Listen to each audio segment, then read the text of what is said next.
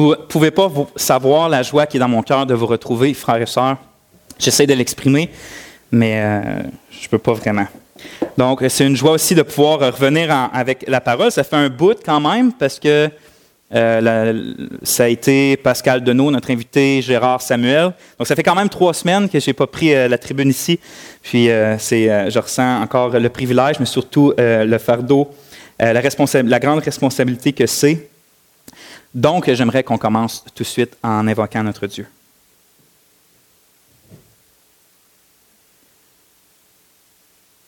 C'est avec crainte et tremblement que je me présente devant toi, Seigneur, pour te demander ton aide. Ton aide pour toute cette Église. Euh, dans ta souveraineté, tu permets qu'on ait euh, des, points de vue différents des fois. Mais tu nous unis sur l'Évangile, tu nous unis sur qui que tu es toi, notre Dieu. Tu nous unis sur le salut de notre âme. Tu nous unis, Seigneur, sur, sur, euh, sur euh, le cadeau et l'héritage que tu nous donnes pour l'éternité. Aujourd'hui, je te prie de me donner de la sagesse, de la simplicité aussi dans ma parole pour pouvoir euh, vraiment être fidèle à tes Écritures puis expliquer à ton peuple, Seigneur, peut-être lui montrer, lui témoigner comment tu vois les miracles, les signes et que tu nous enseignes toi-même sur euh, comment on devrait agir avec ça aujourd'hui, ces dons spirituels-là qu'on voit dans ta parole? Seigneur, aide-nous, mais je t'en prie, édifie-nous. Que ce soit un moment d'édification dans la présence de notre Dieu, en écoutant ta parole. Et on t'en prie pour la gloire et dans le nom de Jésus. Amen. J'aimerais commencer par lire, vous savez, euh, il y a quelques semaines, on, est toujours dans la doctrine de l'Église, donc on parle de ce que c'est l'Église locale, ce que ça devrait être bibliquement parlant. Puis ce que j'avais fait, c'est que je vous avais exposé le chapitre 12 de 1 Corinthiens, où c'est une des plus grandes discussions qu'il y a sur les, membres, puis les différents dons qui sont donnés aux membres pour l'édification commune. Je vais vous lire une partie qu'on avait sautée, en quelque sorte. Donc 1 Corinthiens 12, verset 4. 1 Corinthiens 12, verset 4, on lit, Il y a diversité de dons, mais le même esprit. Diversité de ministères, mais le même Seigneur. Diversité d'opérations, mais le même Dieu qui opère tout en tous. Or, à chacun, la manifestation de l'Esprit est donnée pour l'utilité commune. En effet, à l'un est donné par l'Esprit une parole de sagesse, à un autre une parole de connaissance, selon le même Esprit, à un autre la foi, par le même esprit. À un autre, le don des guérisons, par le même esprit. À un autre, le don d'opérer des miracles. À un autre, la prophétie. À un autre, le discernement des esprits. À un autre, la diversité des langues. À un autre, l'interprétation des langues. Un seul et même esprit opère toutes ces choses, les distribuant à chacun en particulier comme il veut. Et au verset 28, on lit Et Dieu a établi dans l'Église premièrement des apôtres, secondement des prophètes, troisièmement des docteurs, Ensuite, ceux qui ont le don des miracles, puis, ceux qui ont le don de guérir, de secourir, de gouverner, de parler diverses langues. Tous sont-ils apôtres, tous sont-ils prophètes, tous sont-ils docteurs, tous sont-ils le don des miracles, tous sont-ils le don des guérisons, tous parlent-ils en langue, tous interprètent-ils? Aspirez aux dons les meilleurs, et je vais encore vous montrer une voie par excellence qui est l'amour au chapitre 13. Mais voyez, Aujourd'hui, mon message va être très thématique, ce qui veut dire que je n'aurai pas un texte sous les yeux puis que je vais dire voici ce que le texte dit, parce que, en fait, Paul dit rien sur ces dons-là. Mais voyez les dons miraculeux que, que là-dedans, le, le, parler en langue, la prophétie, les miracles, la guérison, la parole de connaissance, la parole de sagesse, toutes ces choses-là, c'est la question que je vais aborder aujourd'hui. La dernière fois, on parlait des dons, on a parlé des dons spirituels que Dieu donne en général. Euh, puis on n'a pas parlé en précis, mais on a parlé que ça pouvait être vraiment n'importe quoi. Et là, pendant le message aujourd'hui, lu la semaine prochaine, puis probablement ou peut-être lu la semaine d'après, j'aimerais qu'on adresse la question des signes et des miracles. Et on va répondre à cette question-là. Est-ce que les dons miraculeux sont pour l'Église d'aujourd'hui? Mais avant de continuer, j'aimerais quand même qu'on voit qu'est-ce qu'on a vu jusqu'à maintenant sur les dons, qui je trouve principalement euh, très utile. on avait vu principalement six choses. Pour ceux qui n'avaient pas vu les messages, si vous pouvez retenir ces six choses-là, dans 1 Corinthiens 12, vous allez, vous allez avoir une bonne euh, connaissance de ce qui se passe dans ce chapitre-là. On a vu ces six choses-là. La première, que la spiritualité chrétienne ne se mesure pas par l'absence ou la présence de manifestations surnaturelles dans ta vie. Tu n'es pas un chrétien mieux ou moins bon, si tu gauches ta vie avec s'il se passe des choses époustouflantes dans ta vie, le ciel s'ouvre ou, tu, fais des miracles, ou si tu n'en fais pas. C'est pas comme ça qu'on juge la, spiritualité chrétienne. Au contraire, Paul va dire que comment tu veux savoir si tu es un homme spirituel ou une femme spirituelle? Est-ce que tu confesses de ta bouche et crois dans ton cœur que Jésus-Christ est Seigneur de ta vie et tu le penses vraiment? Si ça, c'est une réalité dans ta vie, ça veut dire que tu as l'Esprit de Dieu dans ta vie, tu un homme et une femme spirituelle au sens de la parole de Dieu. Donc ça, c'est le premier point. Le deuxième, on avait vu que pour Paul, les charismas, ça c'est le nom grec pour dire les dons de grâce, ou ce qu'on traduit les dons spirituels. Donc ces dons-là de grâce, ça inclut bien plus que juste des choses miraculeuses ou, ou super pas naturelles, surnaturelles. Nous, on pense tout de suite, souvent quand on pense à dons spirituels, on pense à guérison, parler en langue, prophétie, faire des miracles. Mais pour Paul, ce n'est pas premièrement ça. C'est même pas majoritairement ça. Il va dire, il va inclure dans ces, différents, dans, ces dons-là différents ministères que Dieu donne, différents services que Dieu fait faire à ses enfants. Ça peut être le don de diriger, ça peut être le don d'être généreux. C'est toutes des choses qui sont incluses dans les charismes, dans les dons de grâce que Dieu donne pour son Église. Puis j'aimerais ça qu'au moins on s'arrête là un peu pour réfléchir de nouveau parce que s'il y avait une chose qu'il faut qu'il rentre dans, ma tête, dans nos têtes, c'est que euh, dans les épîtres, c'est ça, c'est le fait que les dons spirituels, ce n'est pas nécessairement des choses voyantes, puis des choses que tout le monde va faire wow. Ça peut être des choses qu'on considère à nos yeux très, très, très, très banales, mais qui ont une utilité extraordinaire pour l'édification du peuple de Dieu. Dans les épîtres du Nouveau Testament, à part dans 1 Corinthiens 1, 12, 13, puis à des places comme dans Hébreu 2, ça parle, parle jamais, jamais, jamais de miracle puis de don de guérison qu'un chrétien fait. Ça va en parler dans les évangiles et dans les actes que Jésus et les apôtres vont faire, puis quelques autres personnes. Mais sinon, quand les épîtres qui servent à dire comment qu'une église doit se diriger, jamais Paul, à part à ce moment-là, on entend parler de cette, cette discussion-là. Cette discussion-là. Sauf que les dons des services, puis les dons de communiquer la parole sont dans chacune des épîtres du Nouveau Testament on voit que pour Dieu ou que pour Paul, ben, pour Dieu au travers Paul, le don de service, puis le don de pouvoir édifier nos frères par la parole, que ce soit par les chants, l'exhortation ou la prédication ou l'encouragement, c'est ce qui compte le plus quand on parle des dons spirituels. Juste ça, ça devrait nous allumer une petite lumière quand on voit qu'on commence à avoir une trop grosse emphase sur les dons miraculeux. Mais c'est une parenthèse. La troisième chose qu'on avait vue, Or, à chacun la manifestation de l'esprit, à chacun est donnée la manifestation de l'esprit. Ça veut dire quoi? Ça veut dire que pour tous ceux aujourd'hui qui confessent Christ comme Seigneur puis qui le croient puis que c'est une réalité, vous avez reçu de la part de Dieu au moins un don de grâce, pas pour vous, pour les autres qui vous entourent. Chacun des enfants de Dieu a un don spirituel, a un don de grâce. Puis si tu veux savoir c'est quel le tien, sers tes frères et sœurs. Puis investis-toi dans la vie de tes frères et tes sœurs, puis tu vas finir, ils vont finir eux autres par se rendre compte comment tu leur fais du bien au travers des dons que Dieu t'a donnés. Quatrième chose, or à chacun est donné la manifestation de l'Esprit pour l'utilité commune. Ça veut dire que, comme j'ai dit, les gens qui t'entourent en ce moment sur ta chaise, le don que tu as reçu, c'est pour eux. Ce n'est pas pour toi. Moi, je n'ai pas reçu un quelconque don de service ou de, ou, de, prédication pour que je me regarde toute la semaine durant dans le miroir puis que je me prêche à moi tout seul. Vincent, c'est ça. Vincent, c'est ça que la Bible dit. Non. Si j'ai reçu des dons, c'est pour vous autres. C'est pour votre utilité, c'est pour votre bien-être, c'est pour vous aider à marcher jusque, puis m'aider à marcher jusqu'à notre cité céleste. Donc les dons ne sont pas pour vous, sont pour les autres. Cinquièmement, on avait vu que Dieu donne des dons à qui il veut. Ce n'est pas toi qui choisis. Il est écrit un seul et même esprit opère toutes ces choses, les distribuant à chacun en particulier, en particulier comme il le veut, comme il veut. Ce n'est pas toi qui décides grand-chose dans ta vie et non plus les dons spirituels, ce n'est pas toi qui décides. Et sixièmement, on avait vu que nous qui, sommes tous des membres différents d'un seul et même corps, nous avons des dons différents et personne n'a tous les dons. C'est pourquoi que l'orgueil puis l'apitoiement sur soi doivent complètement disparaître d'une Église. Si tu penses que tu es meilleur que ton frère parce que tu as un don à tes yeux tu, tu trouves plus utile, la Bible te traite d'orgueilleux et te reprend. Il te reprend parce que tu n'es pas meilleur que ton frère à cause que Dieu t'a donné un don qui, à tes yeux, est meilleur. Ça ne veut pas dire qu'il est meilleur, premièrement.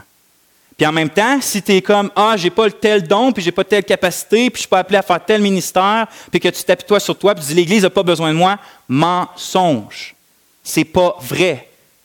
Enlève cet apitoiement-là de toi. Dieu t'a équipé pour le peuple. Essaye pas d'être quelqu'un d'autre, soit qui que tu es, avec l'appel que Dieu a pour toi, que ce soit une grande chose, une petite chose. On n'est pas appelé à être tous des Charles Spurgeon ou des Jean Calvin qui font 17 messages par semaine, en plus d'écrire des commentaires. Moi, je ne suis pas comme ça. Puis de voir que je ne suis pas appelé à être lui, je suis juste appelé à être qui Dieu m'appelle à être, c'est vraiment encourageant. Vraiment encourageant. Surtout pour les jeunes croyants qui partent, puis sont tout feu, tout flamme, puis ils voient des gens comme Paul Washer, puis ils voient des gens comme d'autres personnes qui font le tour du monde. Des fois, on fait comment? C'est ça être un vrai chrétien? Non, vraiment pas. Ça, c'est un appel particulier et ce n'est pas la norme. Dieu nous appelle à être des gens spirituels, mais des gens ordinaires. Ça veut dire qu'on vit la vie chrétienne ordinaire avec les appels que Dieu nous donne. Maintenant, avant de passer aux autres sujets, tels que la louange musicale, c'est ça que je vais adresser bientôt, le repas du Seigneur, le baptême, les diacres, je vais probablement finir avec les diacres. Je, trouve crucial d'adresser le sujet des dons spirituels miraculeux. Comme je l'ai dit, je parle des dons des miracles, les dons de guérison, des choses euh, chasser des démons, des choses comme ça. Vraiment les dons miraculeux. Puis qu'est-ce que je veux dire par euh, dons miraculeux, en plus de ce que je viens de dire, c'est que tout, dans le fond, quand on lit les actes, puis qu'on lit les évangiles, parce que c'est là que ça se trouve, comme j'ai dit, on voit toutes sortes d'affaires. On voit des prophéties qui sont faites, on voit des langues de feu, on voit des gens mourir à cause qu'ils mentent à un apôtre. On voit des choses extraordinaires. Est-ce que ces choses-là, on devrait s'attendre, puis les rechercher, puis, euh, euh, puis, même prier pour que ça se passe en 2019 ici, dans notre Église, puis dans toutes les églises? J'aimerais ça qu'on qu'on se pose cette question-là, puis c'est ça que je vais tenter de répondre dans le prochain message, puis aujourd'hui. Prochain message, puis aujourd'hui. Traditionnellement parlant, euh, il y a deux groupes dans le monde évangélique qui répondent à cette question-là, est-ce que les dons miraculeux sont pour aujourd'hui? Puis les deux groupes, ils ont une vision complètement différente l'une de l'autre. D'un côté, tu as ce qu'on appelle les cessationnistes, du mot cessation, cesser ça arrête. C'est ça que ça veut dire, cessation. Donc, tu as les cessationnistes qui croient que les dons miraculeux étaient désignés juste pour le temps du Christ et de ses apôtres, pour aider à confirmer l'Évangile puis poser le fondement de l'Église. Donc, ils croient que les dons miraculeux, toutes ces choses-là, c'était juste pour une période de temps, juste là avec les apôtres. Ils ne croient pas, comme malheureusement on les caricature, qu'il n'y a plus de miracles qui se passent. Au contraire, ils croient que des miracles arrivent à chaque jour, mais juste pas le don des miracles que quelqu'un spécifique peut avoir un don des miracles et faire des miracles, que c'est un don de Dieu pour l'Église. Ces gens-là croient ça. De l'autre côté, mes amis qui sont ici, qu'on appelle les continuationnistes, du mot continu. Les uns croient que les dons miraculeux arrêtent, cessent. De l'autre côté, ils croient que ça continue. Pour eux, il n'y a aucune place dans le Nouveau Testament qui montre que les signes miraculeux ne devraient pas être comme dans le temps de Jésus puis dans le temps des apôtres. Il n'y a aucun verset qui dit les dons cessera quand les apôtres mourront. Donc, ils disent, ça devrait être recherché, puis s'attendre à ce que ce qu'on voit dans les actes, puis dans les évangiles, on vive ça aujourd'hui. Il y en a même qui va jusqu'à dire que si on ne le vit pas comme ça, c'est parce qu'on ne s'y attend pas, parce qu'on ne prie pas, parce qu'on n'y croit pas. Donc ça, c'est les deux clans traditionnels. Puis j'ai des précieux modèles d'hommes de Dieu dans chacun des deux. Puis j'ai des amis qui sont dans chacun des deux, avec du monde que je m'entends super bien. Puis je sais, en ce moment, que la presque totalité des gens qui sont ici, des membres de l'Assemblée, sont dans l'un ou dans l'autre de ces deux, dans l'un dans l'autre de ces deux groupes-là.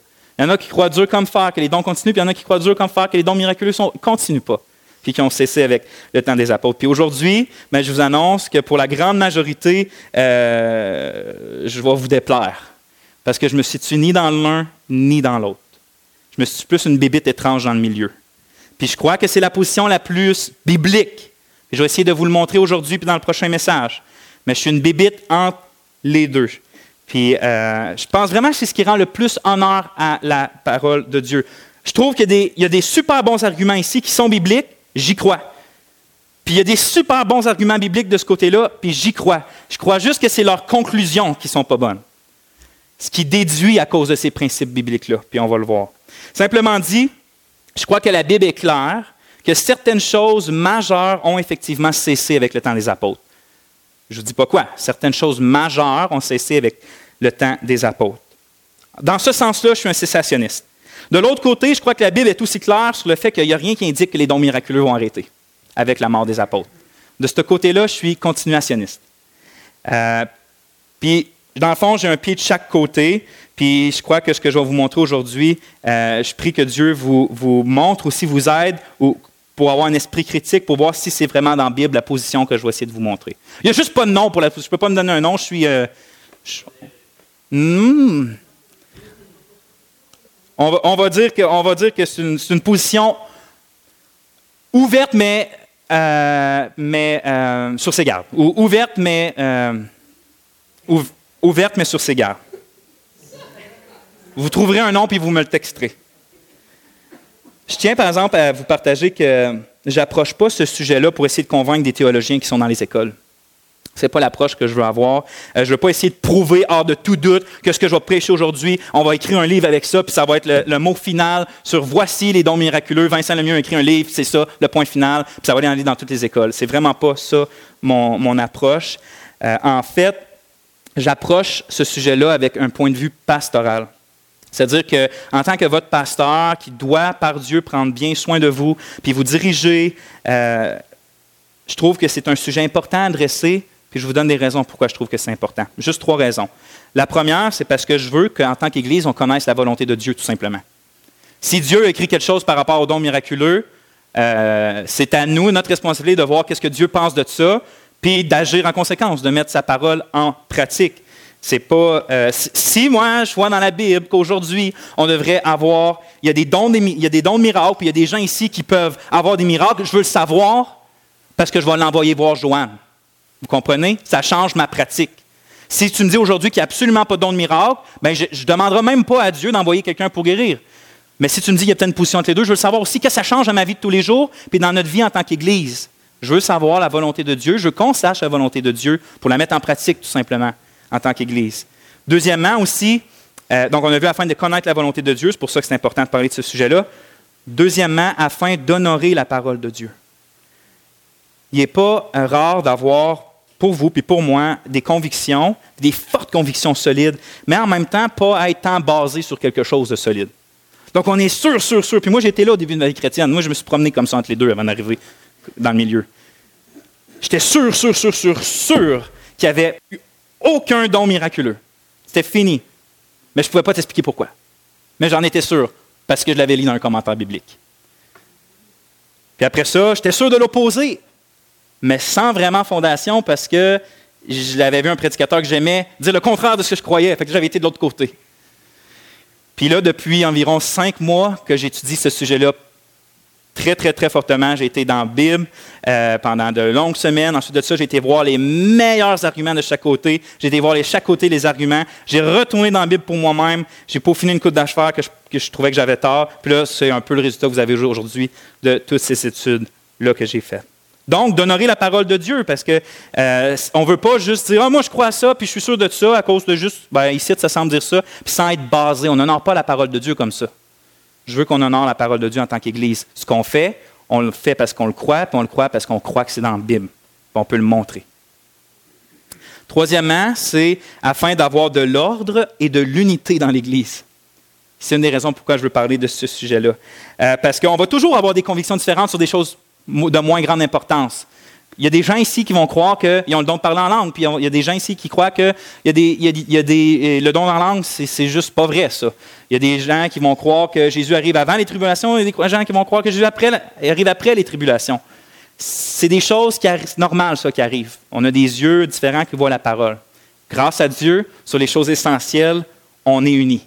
Amen.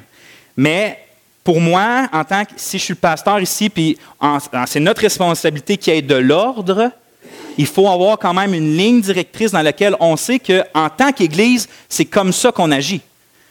Dans ta vie personnelle, tu crois, si, par exemple tu crois que tu parles en langue, Amen, parle en langue, fais-le pour Dieu, Dieu est loué, gloire à Dieu.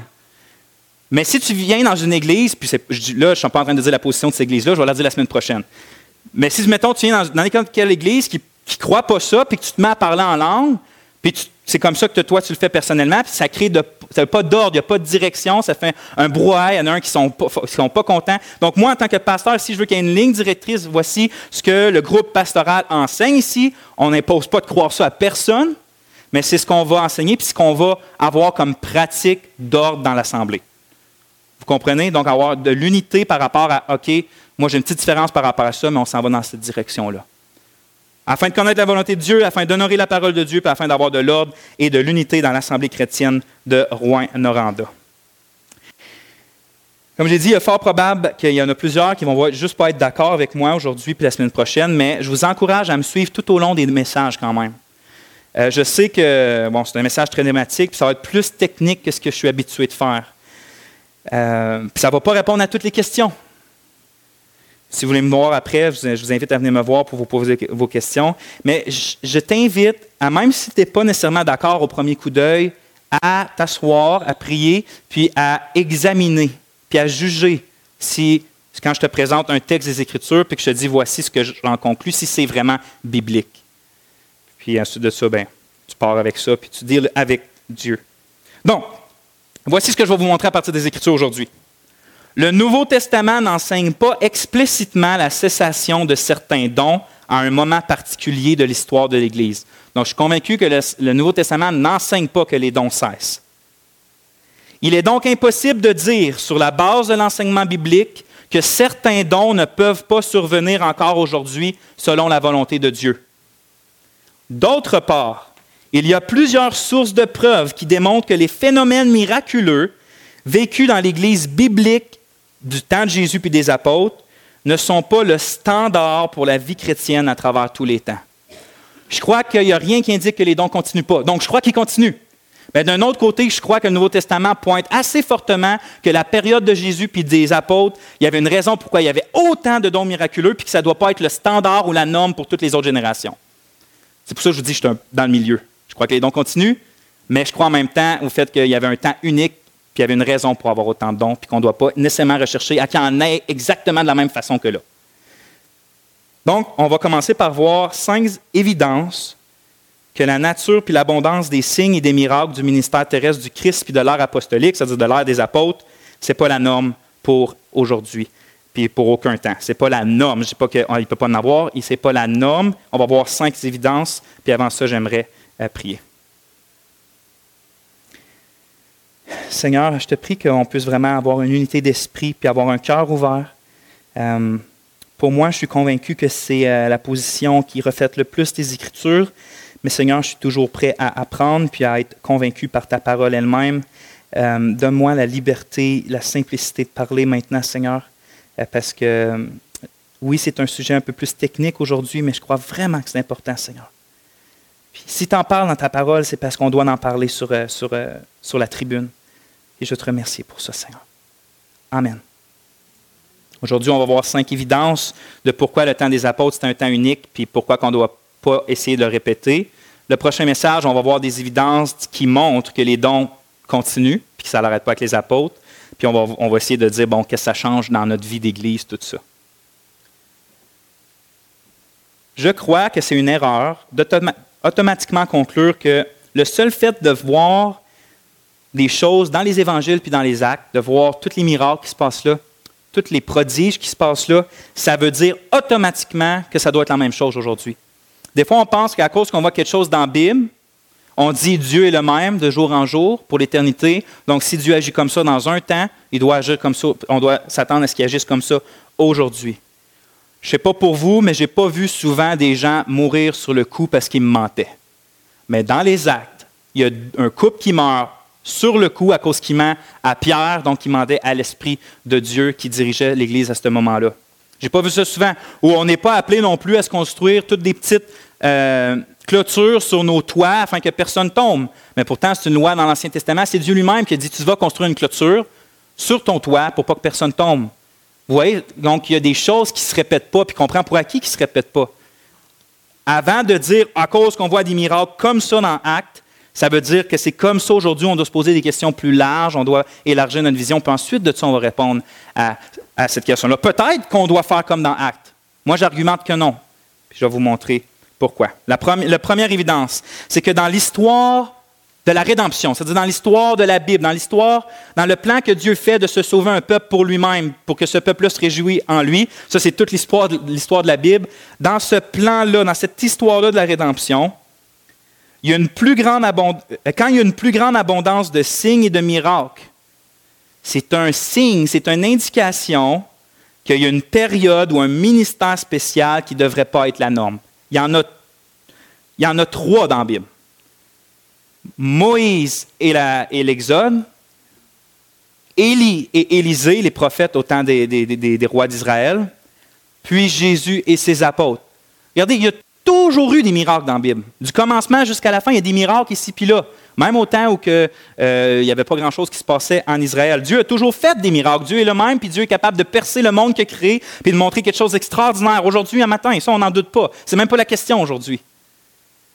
Donc, l'Écriture relate, toutes sortes d'activités miraculeuses, que ce soit euh, la destruction de la mer assyrienne en une nuit, il y a un ange qui arrive, il y a des, il y a des centaines de milliers de personnes qui meurent d'un coup. C'est un miracle, ça. Ou la, vie, toute la vie de, de Samson. Quelqu'un qui, prend un, un lion et qui le tue comme ça, c'est un miracle, ça. Juste à cause qu'il a des cheveux longs. C'est un miracle, ça. Ou quand le roi, Dieu demande au roi Akaz de lui faire, il lui fait une prophétie, puis là, le, Dieu lui dit, quel signe tu veux que je te donne? Puis Akaz demande de faire reculer le temps un peu, juste comme une coupe d'heure. Puis Dieu fait reculer le temps. C'est un miracle. Ça, ça arrive sporadiquement un peu partout dans l'Ancien Testament. Et euh, et aujourd'hui, puis ça n'a jamais arrêté ces, genres de miracles-là. Cependant, il, est, également évident que l'activité miraculeuse était particulièrement concentrée à certains moments de l'histoire du peuple de Dieu, du plan de Dieu. Puis comme je le dis, Moïse, Exode, Élisée et Jésus et ses apôtres. Puis ce qui est important de remarquer, on va les voir un peu ces trois-là, c'est que durant ces trois périodes-là uniques, tu vas voir que, les, signes qui se passaient dans ces moments-là ça ne se passait pas à, d'autres moments que ces moments-là. Dans ces trois moments-là, la Bible utilise toujours le, langage de signe et miracle, signe et prodige. Puis un signe, habituellement, quand tu vois un signe que tu t'en vas à Montréal, puis ça dit 234 km, ça veut dire que ça te pointe où tu t'en vas, ça pointe vers quelque chose. Tu n'es pas rendu à Montréal, ça te pointe à quelque part. Puis les signes dans la Bible, ça pointe toujours à quelque chose. Dieu utilise les signes pour montrer, premièrement, que la personne qui parle est vraiment envoyé de lui. vraiment un ministère prophétique. Puis je veux vous faire remarquer ça dans ces trois épisodes-là qu'on voit dans la Bible. Donc Moïse et l'Exode. Regardez les miracles qu'on voit là. Toutes les plaies qui arrivent sur l'Égypte, les grenouilles, l'eau changée en sang, le tonnerre, le feu du ciel, la graille, toutes ces choses-là étant aussi condensées, tu vois jamais ça ailleurs dans la Bible. Israël n'expérimentait pas ça à chaque sept ans. C'est quelque chose que Dieu a fait en Égypte, puis, la manne dans le désert, 40 ans dans le désert, être nourri avec le pain du ciel, un rocher qui lui suivait, puis qui lui donnait de l'eau. Leurs sandales qui ne s'usaient pas. C'est tous des miracles que Dieu a fait dans une période concentrée qui il appelle son peuple hors d'Égypte, il fait traverser les eaux, puis il, lui parle au travers euh, pendant 40 ans dans le désert. Le mont Sinaï, un mont tout en feu où tu entends la voix de Dieu descendre du ciel. C'est tous des miracles et des symboles et euh, des signes qui se sont passés particulièrement juste au temps d'Exode, de Moïse et d'Exode. Puis quand, l'Ancien Testament parle de signes miracles, que ce soit dans les prophètes ou les psaumes, se réfère presque toujours à ce temps-là. Dieu, tu as fait des grands signes et des miracles, libérant ton peuple de l'Égypte. Et ce temps-là est un temps qui montrait quelque chose sur quoi? Sur le plan de Dieu de se faire un peuple. Imaginez, tu avais un peuple, Noé en Égypte. Dieu avait promis à leur arrière-arrière-grand-père de faire quelque chose avec lui. Puis là, ce peuple-là, il se fait battre, puis Dieu arrive avec fracas, appelle un berger qui s'est sauvé de l'Égypte, puis il fait sa petite vie, appelle un homme de 80 ans à libérer un peuple d'Égypte.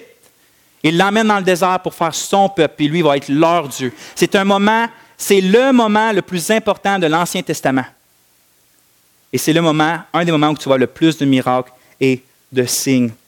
Regardez ce que Dieu disait à Moïse. S'il ne te croit pas, dit l'Éternel, ça c'est avant qu'il aille en Égypte, et n'écoute pas la voix du premier signe, qui était le serpent, son bâton en serpent. Ils croiront la voix du dernier signe. S'ils ne croient pas même les deux signes, et s'ils n'écoutent pas ta voix, tu prendras de l'eau du fleuve et tu la répandras sur la terre, et l'eau que tu auras prise du fleuve deviendra du sang sur la terre. Et on voit que c'est ce que Moïse a fait. Dieu donnait à faire des, signes et des miracles à son serviteur Moïse pour que quand il arrive en Égypte, il dit Gang, Dieu m'a parlé d'un buisson ardent, l'Éternel des armées m'envoie pour libérer le peuple, qu'il y ait de quoi d'un peu plus solide que juste sa parole pour le montrer. Et c'est là qu'on voit une abondance de signes et de miracles. L'autre moment, c'est avec Élie et Élisée. C'est des, prophètes qui, se sont passés dans le temps d'Israël à un moment où ça, allait vraiment pas bien. Le peuple abandonnait l'Éternel. Le peuple euh, se faisait des idoles, mettait des, statues dans le temple de Dieu. Le, le peuple rejetait juste Dieu il y avait des prophètes de Baal partout dans le pays. L'Éternel était rabaissé, plus personne ne croyait en lui. Et là, Dieu suscite son serviteur Élie et son serviteur Élisée qui ont fait toutes sortes de miracles, comme la multiplication des pains. Quelqu'un avait perdu sa hache dans l'eau, Élisée l'a fait remonter. Euh, ressusciter un jeune enfant, le feu qui tombe du ciel, puis que, a prié Dieu, puis le feu est tombé du ciel, guérir un lépreux. Imaginez les os d'Élisée. Élisée était mort, il était jeté dans un tombeau, il restait juste ses os. Quelques temps après, quand quelqu'un était mort, ils l'ont jeté dans le même tombeau. Quand il a touché les os, il est ressuscité d'entre les morts. Tu vois ça nulle part ailleurs dans l'Ancien Testament. Nulle part ailleurs. Mais Dieu faisait quelque chose de particulier avec ces prophètes-là parce que c'est un moment critique dans le peuple d'Israël où que le peuple pour une des premières fois au niveau national, rejette complètement Dieu. Et ces, ces, prophètes-là sont appelés pour ramener le peuple de Dieu à l'alliance que Moïse avait établie. Et ils, parlent, ils, appellent le peuple à la repentance et Dieu leur fait faire des miracles au point, regardez ce que, ce que, ce Élisée va prier. Euh, Élie, au moment de la présentation de l'offrande, Élie le prophète s'avança et dit, Éternel Dieu d'Abraham, d'Isaac et d'Israël, que l'on sache aujourd'hui que tu es Dieu en Israël, que je suis ton serviteur et que j'ai fait toutes ces choses par ta parole. Référence, c'est 1 roi 18, 36, merci. 1 roi 18, 36. Donc tu vois que même Élie, quand il prie, il prie que quelque chose de miraculeux se passe pour que les gens sachent que Dieu est Dieu, mais que lui aussi est un vrai envoyé de Dieu. Est un vrai envoyé de Dieu. La femme, par rapport à Élie, Élie a ressuscité la, parce que vu que le peuple rejetait pas juste l'Éternel, ils ont rejeté Élie et Élisée, ça ressemble très fortement euh, à des types de Jésus. On voit fortement Jésus dans leur ministère. Israël les a rejetés, cherchait à les tuer et se sont sauvés vers les gens qui n'étaient pas israélites. Ils ont aidé des veuves, par exemple. Puis là, il y avait un enfant euh, d'une femme qui était, mort. Élie le ressuscite, puis elle dit Je reconnais maintenant que tu es un homme de Dieu et que la parole de l'Éternel est dans ta, bouche est la vérité.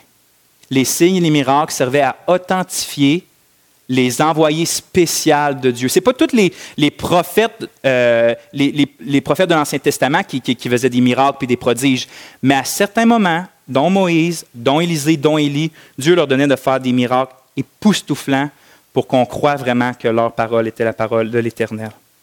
L'autre moment, c'est Christ et ses apôtres. Et là, tu as le moment où il y a le plus de miracles incroyables dans l'histoire biblique. Il n'y a rien de comparable.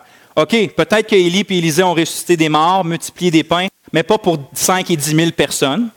Et il n'a pas ressuscité des morts juste en disant, vas-y, il est ressuscité. Élisée ou Élie devait se coucher, il faisait toutes sortes d'affaires, priait Dieu, invoquait. Il y avait toute une espèce, pas de cérémonie, mais il essayait. Puis Dieu finalement répond, Jésus, il dit, sors. Le maître de l'univers, quand il se présente il dit juste sors. Ou il fait juste Père, je te rends grâce, puis les pains sont multipliés. Il n'y a pas d'effort, ou il n'y a, pas, a, a pas de simagrée à faire. Voilà qui est le Seigneur Jésus-Christ. Ou même, on voit dans les actes que, comme j'ai dit, des gens meurent à cause qu'il ment à un apôtre. Tu vois ça nulle part ailleurs euh, dans, l'histoire de l'Église. Ou même Pierre marchait et son ombre guérissait des gens qui étaient malades. Il n'y avait même pas besoin de, dire T'es guéri. Il marchait, peut-être qu'il s'en rendait même pas compte, quelqu'un passait dans son ombre, puis les gens étaient guéris. Ou y avait un mouchoir, une serviette, puis les gens prenaient ces serviettes-là, les mettaient sur des malades, puis les gens étaient guéris. Ça, c'est absolument époustouflant. Tu trouves pas ça? J'ai jamais vu un mouchoir qui guérit quelqu'un aujourd'hui, à cause qu'il a touché quelqu'un de spécial.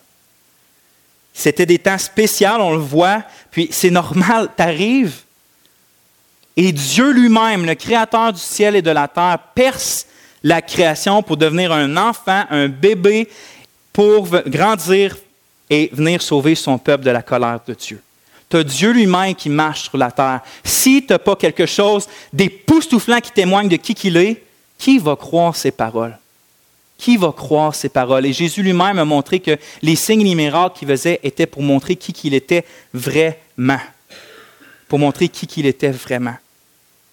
Euh, avant de passer au deuxième point, j'espère que quand tu vois, j'ai déjà entendu ça, ou que quelqu'un voit les miracles que Jésus fait, voit les miracles que les apôtres font, puis la première chose qu'il dit, c'est Hey, je veux faire la même chose. Hey, si Jésus faisait ça, je peux le faire, puis je dois le faire. Mais que Jésus a enseigné, c'est que ces miracles n'étaient pas premièrement pour que tu aies le goût de dire hey, j'ai goût de le faire. C'est pour que tu vois qui est vraiment celui qui fait les miracles, puis que tu cours à lui pour être sauvé de tes péchés, puis avoir ton âme satisfaite pour le reste de l'éternité. Si quand tu vois les miracles et les signes de Jésus, c'est la première chose, c'est pas de vouloir l'imiter, c'est d'aller à lui comme ton sauveur et ton roi. Donc, fais-toi pas distraire par les miracles parce qu'ils n'ont pas été là pour te distraire, ils ont été là pour, pour amener ta pensée à voir Jésus, puis à croire en lui pour qui qu'il est. Donc, le deuxième point qui est la suite, on a vu qu'on voit dans l'histoire que c'est normal qu'à des moments super importants, Dieu fait une explosion de miracles, mais pas dans les restes des temps. Les miracles arrivent ici, puis là, on ne le sait pas. Mais moment précis, bang, des miracles. La deuxième chose, c'est qu'on voit que les signes et les miracles, comme j'ai dit, confirmaient la venue du Christ. Ça servait à confirmer qui qu'il était. Jésus parlait, il révélait qui était le Père, il révélait l'Évangile, il révélait le royaume de Dieu, et il dit que les, miracles qu'il faisait étaient pour témoigner de qui qu'il était. Regardez ce que Jésus dit à Jean-Baptiste. Jean-Baptiste, il l'envoie, puis il dit, est-ce que c'est lui qui doit venir ou on doit en attendre un autre? Es-tu le Messie? Et Jésus répondit, allez rapporter à Jean ce que vous entendez et ce que vous voyez. Les aveugles voient, les boiteux marchent, les lépreux sont purifiés, les sourds entendent, les morts ressuscitent, et la bonne nouvelle est annoncée aux pauvres.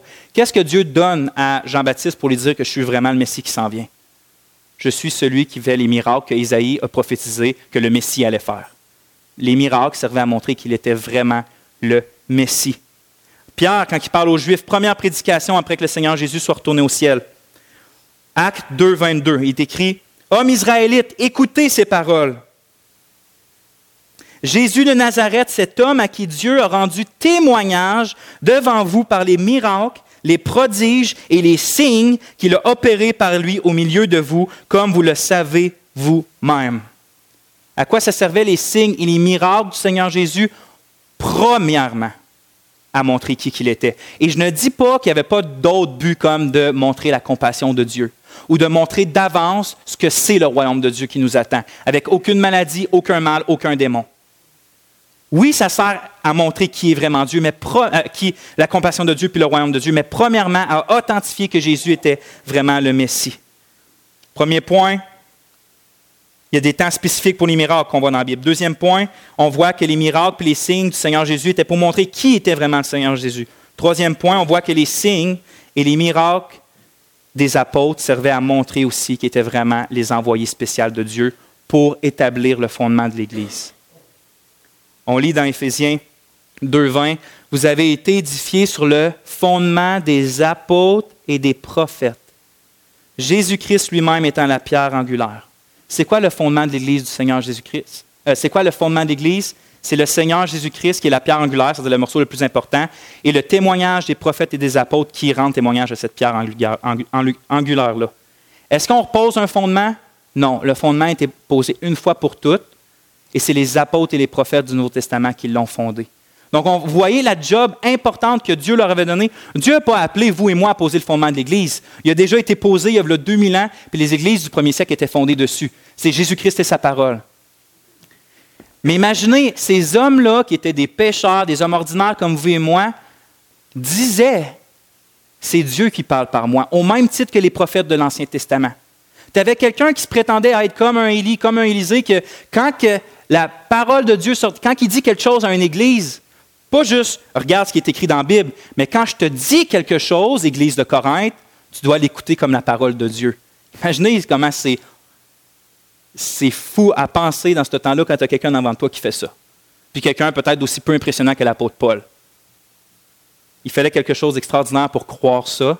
Et Dieu a fait quelque chose d'extraordinaire pour ça, pour qu'on croit ça, c'est qu'il leur a donné des miracles pratiquement aussi époustouflants que le Seigneur Jésus a faire. Comme je vous dis, l'ombre et le mouchoir, le don de prophétie, les révélations. Puis on le voit dans Hébreu 2, 3, 4, c'est écrit Le salut annoncé d'abord par le Seigneur nous a été confirmé. Ça veut dire prouvé en grec. Par ceux qui l'ont entendu, Dieu appuyant leur témoignage par des signes, des prodiges et divers miracles. Les miracles servaient pour confirmer le message apostolique et le rôle d'apôtre qu'avaient euh, les douze apôtres ou les treize apôtres avec leurs associés. Paul lui-même va dire en 2 Corinthiens 12, 12, les preuves de mon apostolat, les preuves que je suis un apôtre, ont éclaté au milieu de vous par une patience à toute épreuve, par des signes, des prodiges et des miracles. Donc, Paul, quand il défend le fait qu'il est vraiment un apôtre, ça ne tente pas de le faire, mais quand il le fait, il dit le signe, le fait que je suis un apôtre, c'est pas clair au milieu de vous par tous les miracles que j'ai faits au milieu de vous quand je vous annonçais l'Évangile? Donc, les miracles étaient vraiment pour prouver le fait que quelqu'un était vraiment apôtre. Une des facettes des miracles, peut-être la première importance des miracles. Donc, les signes et les miracles servaient à prouver le rôle apostolique ou les apôtres. Quatrièmement, dans les actes, il semble que Luc s'attend à ce qu'on voit les miracles et les signes pas comme quelque chose de commun parmi le peuple. La façon que Luc, écrit les actes, c'est comme s'il veut qu'on voit que le ministère, que les, signes et les miracles, c'est quelque chose très, très spécifique aux apôtres. Puis je vais vous montrer des exemples. Acte 2, 43. La crainte s'emparait de chacun et il se faisait beaucoup de prodiges et de miracles par les apôtres. Chapitre 5, 12. Beaucoup de miracles et de prodiges se faisaient au milieu du peuple, du peuple par les mains des apôtres. Ce n'est pas écrit par les mains de tout le monde, par les mains des apôtres. Ça ne veut pas dire qu'il n'y a pas d'autres monde qui en faisait. Mais Luc veut qu'on voit que principalement les miracles, c'était les apôtres. 14, 3. Ils, en parlant de Paul et Barnabas, restèrent cependant assez longtemps à Icône, parlant avec assurance appuyés sur le Seigneur qui rendait témoignage à la parole de sa grâce et permettait qu'il se fasse par leurs mains des prodiges et des miracles. Acte 15, 12. Toute l'assemblée garda le silence et l'on écouta Barnabas et Paul qui racontaient tous les miracles et les prodiges que Dieu avait fait par eux au milieu des païens. Donc vous voyez que pour Luc, quand il écrit Acte, puis qu'il raconte, comment ça se passait le début de l'Église, il n'arrête pas de mettre des points où dire miracle, apôtre, miracle, apôtre, miracle, apôtre, pour, pour qu'on voit, je pense, ma conclusion, le rôle important que les apôtres avaient. L'authentification que les apôtres avaient besoin pour parler de la révélation de Dieu. Aujourd'hui, on n'a pas de révélation de Dieu au sens d'expliquer l'Évangile. Il y avait un mystère dans l'Ancien Testament que les païens allaient être avec les Juifs, puis que Jésus que le Messie allait venir en tant qu'homme pour euh, payer pour les fautes de son peuple. Et c'est les apôtres qui avaient le rôle d'expliquer ça. L'Esprit lui-même, Christ lui-même leur révélait ce qui allait être euh, dans le futur la parole de Dieu. Il n'y a personne ici à matin qui a ce don-là de Dieu. Il n'y a personne aujourd'hui qui a le don d'apôtre au point de pouvoir rajouter une page à la Bible. Puis si quelqu'un vient avec vous avec cette attitude-là, fuyez en courant le plus loin que vous pouvez. Parce qu'il n'y a personne qui a l'autorité, depuis les apôtres, d'ajouter une page aux Écritures. Puis finalement, avant de conclure, on voit qu'il n'y a aucun parallèle dans l'histoire de l'Église qui montre quelque chose de semblable à ce qui s'est passé dans le temps de Jésus et les apôtres. Il n'y a rien de semblable. Je l'ai mis en dernier parce que là, ce n'est pas quelque chose qui est dans la Bible, mais si vous me connaissez, vous, voyez comment je vous savez comment je suis passionné de l'histoire, puis comment que je trouve l'histoire importante. Puis quand que tu vas voir les premiers écrits, bon, Jean, il meurt, dernier apôtre meurt. On est en 100 après Jésus-Christ. Les premiers écrits qui s'est passé en 100 puis 200, c'est les disciples des apôtres, puis les disciples disciples des apôtres. Eux, ils ont écrit des livres. Puis ils ont écrit sur qu'est-ce qui se passait. Puis quand tu regardes leurs écrits à eux, puis que tu regardes qu'est-ce qu'ils disent sur les dons spirituels, les dons miraculeux, c'est vraiment intéressant. Regardez. Un historien, Robert L. Saucy, écrit La conclusion selon laquelle l'époque du Christ et de l'Église apostolique, primitive, donc l'Église des actes, a été une période particulière de miracles qui ne se sont pas poursuivis au même niveau dans l'Église plus tard, est fortement confirmée par le témoignage de l'histoire de l'Église. Il semble impossible de nier que l'activité miraculeuse et la qualité et l'étendue des miracles associés à l'ère du Christ ne se trouve nulle part ailleurs dans l'histoire de l'Église. Ce qui veut dire qu'il, pas qu'il n'y en a plus, mais qu'il n'y en a plus de la même importance puis de la même quantité. Origène, qui était un pasteur des années 184, il dit les miracles, il, est dans ce temps-là, ça ne fait pas 100 ans que, Jean est mort. Il dit les miracles ont commencé par la prédication de Jésus, se sont multipliés après son ascension, ça veut dire au temps des apôtres, puis ont diminué. Mais il en reste encore aujourd'hui quelques traces chez quelques-uns dont l'âme est purifiée par la parole de Dieu. Donc, vous voyez, même les premiers chrétiens qui écrivaient, quand on regarde leurs témoignages, il y en a encore, on en voit des traces, mais c'est loin d'être pareil comme avec le temps, ce qu'on voit nous aussi dans la Bible. Et je vais finir avec la conclusion. trois conclusions que je peux sortir de tout ce qu'on a vu. La première, l'activité miraculeuse s'est concentrée surtout autour de certains points cruciaux de l'histoire du peuple de Dieu.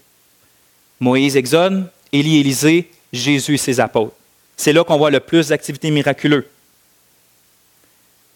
Deuxièmement, cette concentration de miracles avait pour but premier, souvenez-vous, je dis premier, d'authentifier la révélation de Dieu et ses porte-paroles prophétiques durant les temps cruciaux et uniques qui se passaient. Les miracles servaient premièrement comme signe pour dire quand Moïse parle, c'est Dieu. Quand Élisée parle, c'est Dieu. Quand que Jésus parle, c'est Dieu. Quand que les apôtres parlent, c'est Dieu. Les signes étaient pour montrer ça.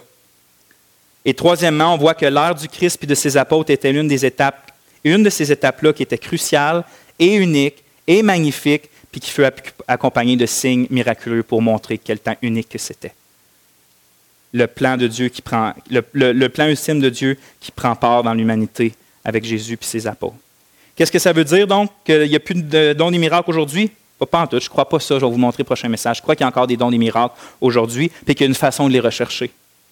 Ça va ce serait pour moi de dire Ah oui, le temps des uniques est apôtre, euh, le temps des apôtres est unique, euh, ça ne peut pas se répéter. Donc, puisque les miracles servaient à authentifier ça, donc il n'y a plus de miracles aujourd'hui, euh, plus de dons de miracles. Je crois que c'est une conclusion, une mauvaise conclusion.